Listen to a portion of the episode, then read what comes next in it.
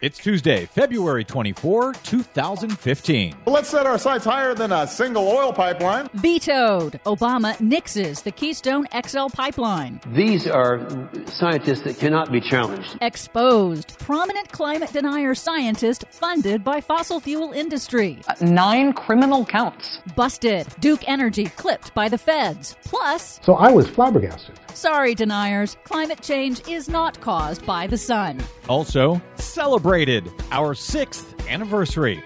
From BradBlog.com, I'm Brad Friedman. And I'm Desi Doyen. Stand by for six minutes of independent green news, politics, analysis, and snarky comment. I don't expect to have to veto it because I expect they're going to have enough sense uh, over on Capitol Hill to do the people's business. Wrong again, Mr. President. This is your Green News Report.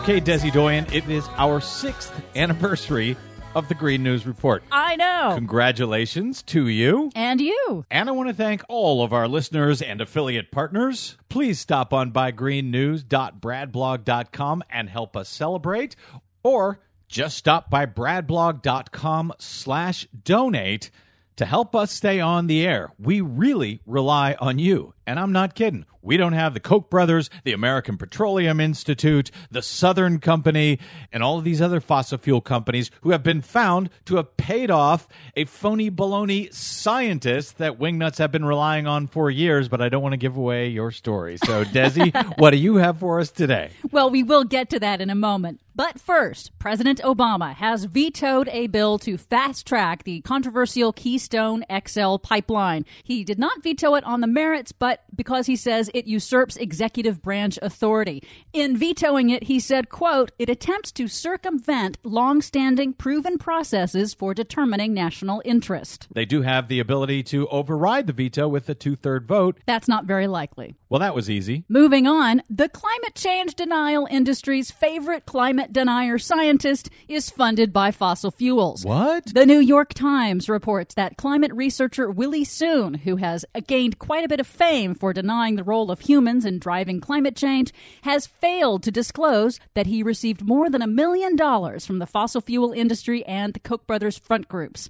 In emails, Dr. Soon himself described his studies and his appearances before Congress to deny climate change as, quote, deliverables in exchange for fossil fuel funding. So he was getting hundreds of thousands of dollars from the American Petroleum Institute, from ExxonMobil, from Koch brothers, from Southern Company, these huge energy interests, which he says was no secret except for the fact that he failed to mention those conflicts of interest when he published his phony so called scientific papers.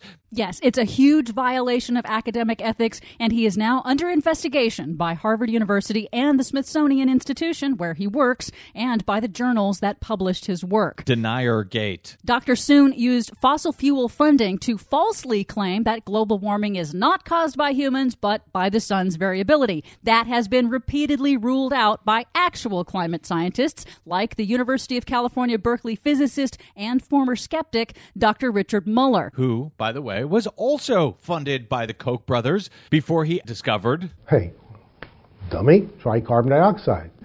Smack on. So I was flabbergasted.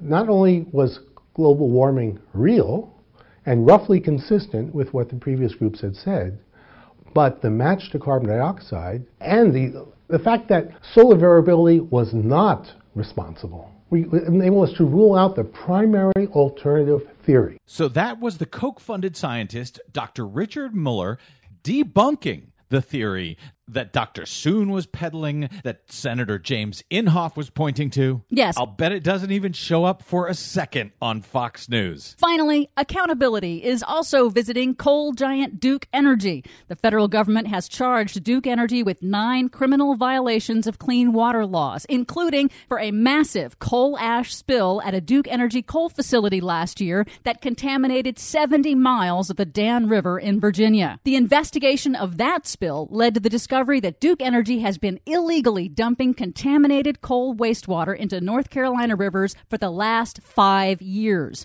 Duke Energy has announced it has agreed to pay $100 million in fines and restitution to settle the charges. And yet, no one is going to jail. Yep. All of these stories coming to a head today, we have been telling you about for years. even if the mainstream corporate media hasn't. Please consider stopping by to help us celebrate our sixth anniversary of the Green News Report at greennews.bradblog.com or, as I say, bradblog.com slash donate.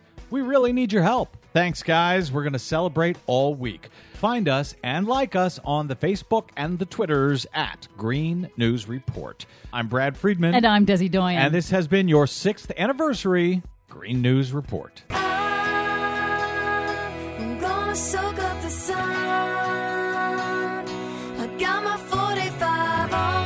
so I can ride.